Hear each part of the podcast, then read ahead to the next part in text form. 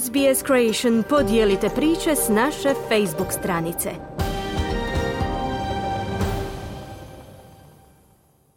Za SBS na hrvatskom Ana Solomon u današnjem prilogu govorimo o rezultatima istrage o napuhivanju cijena koji su pokazali da su tom praksom posebno pogođeni radnici migranti. Kriza životnih troškova se obrušila na australska kućanstva. Rezultati posljednjih anketa pokazuju da je uslijed financijskih pritisaka postalo uobičajeno da se članovi kućanstava odriču osnovnih životnih potrepština.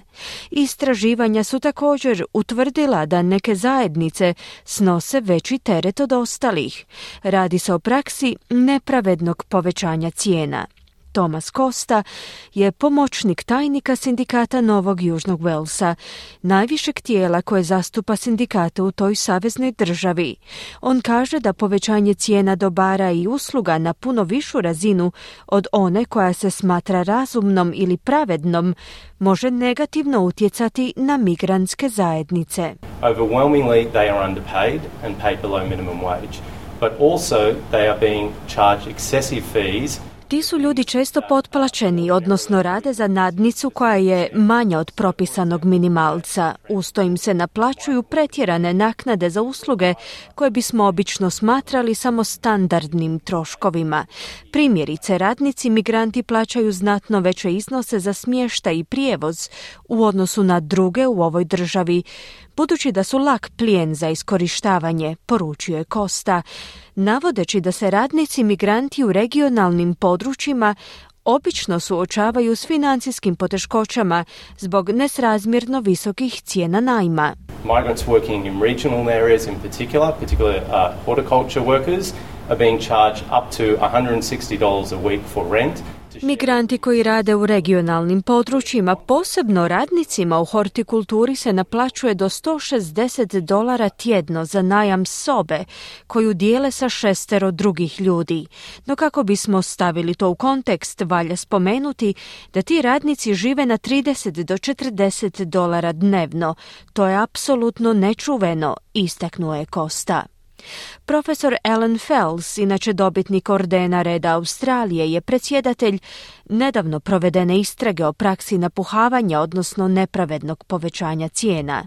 Istraga koju su naručili za Australskog vijeća sindikata ispituje razmjere prakse nepravednog povećanja cijena koju provode velika poduzeća, kao i njezin utjecaj na australska kućanstva.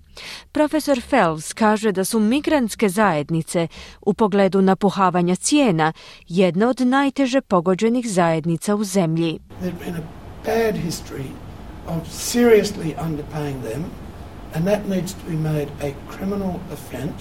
U povijesti su zabilježeni ozbiljni slučajevi potplaćivanja, što bi u slučaju namjernog i kontinuiranog pristupanja takvoj praksi trebalo biti proglašeno krivičnim dijelom. Osim toga, migrantske obitelji su pogođene i u nekim drugim životnim područjima prilikom slanja novca članovima obitelji u njihovim domicilnim zemljama ili unošenja novca iz inozemstva. Visina troškova i naknade koje se naplaćuju tom prilikom su iznimno visoke i to bih smatrao prenapuhanom cijenom, kazuje profesor Fels pojašnjavajući da se radi o praksi koja je dijelom većeg sustavnog problema, u kojemu je zabilježen rast plaća direktora te povećani profit korporacija s istovremenom stagnacijom plaća običnih radnika. Troškovi osnovnih životnih potrepština su se usporedo s inflacijom također povećali, a zbog čega su neka domaćinstva bila primorana u potpunosti odustati od njihove nabavke.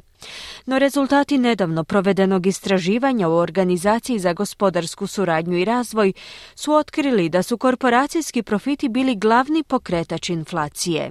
U Australiji su cijene dobara i usluga porasle kako bi se napuhale stope profita, a ne kako bi se uskladile s povećanim troškovima proizvodnje. Profesor Fels kaže da je to veliki problem za dobavljače dobara i usluga koji, poput poljoprivrednika, zarađuju manje za svoje proizvode.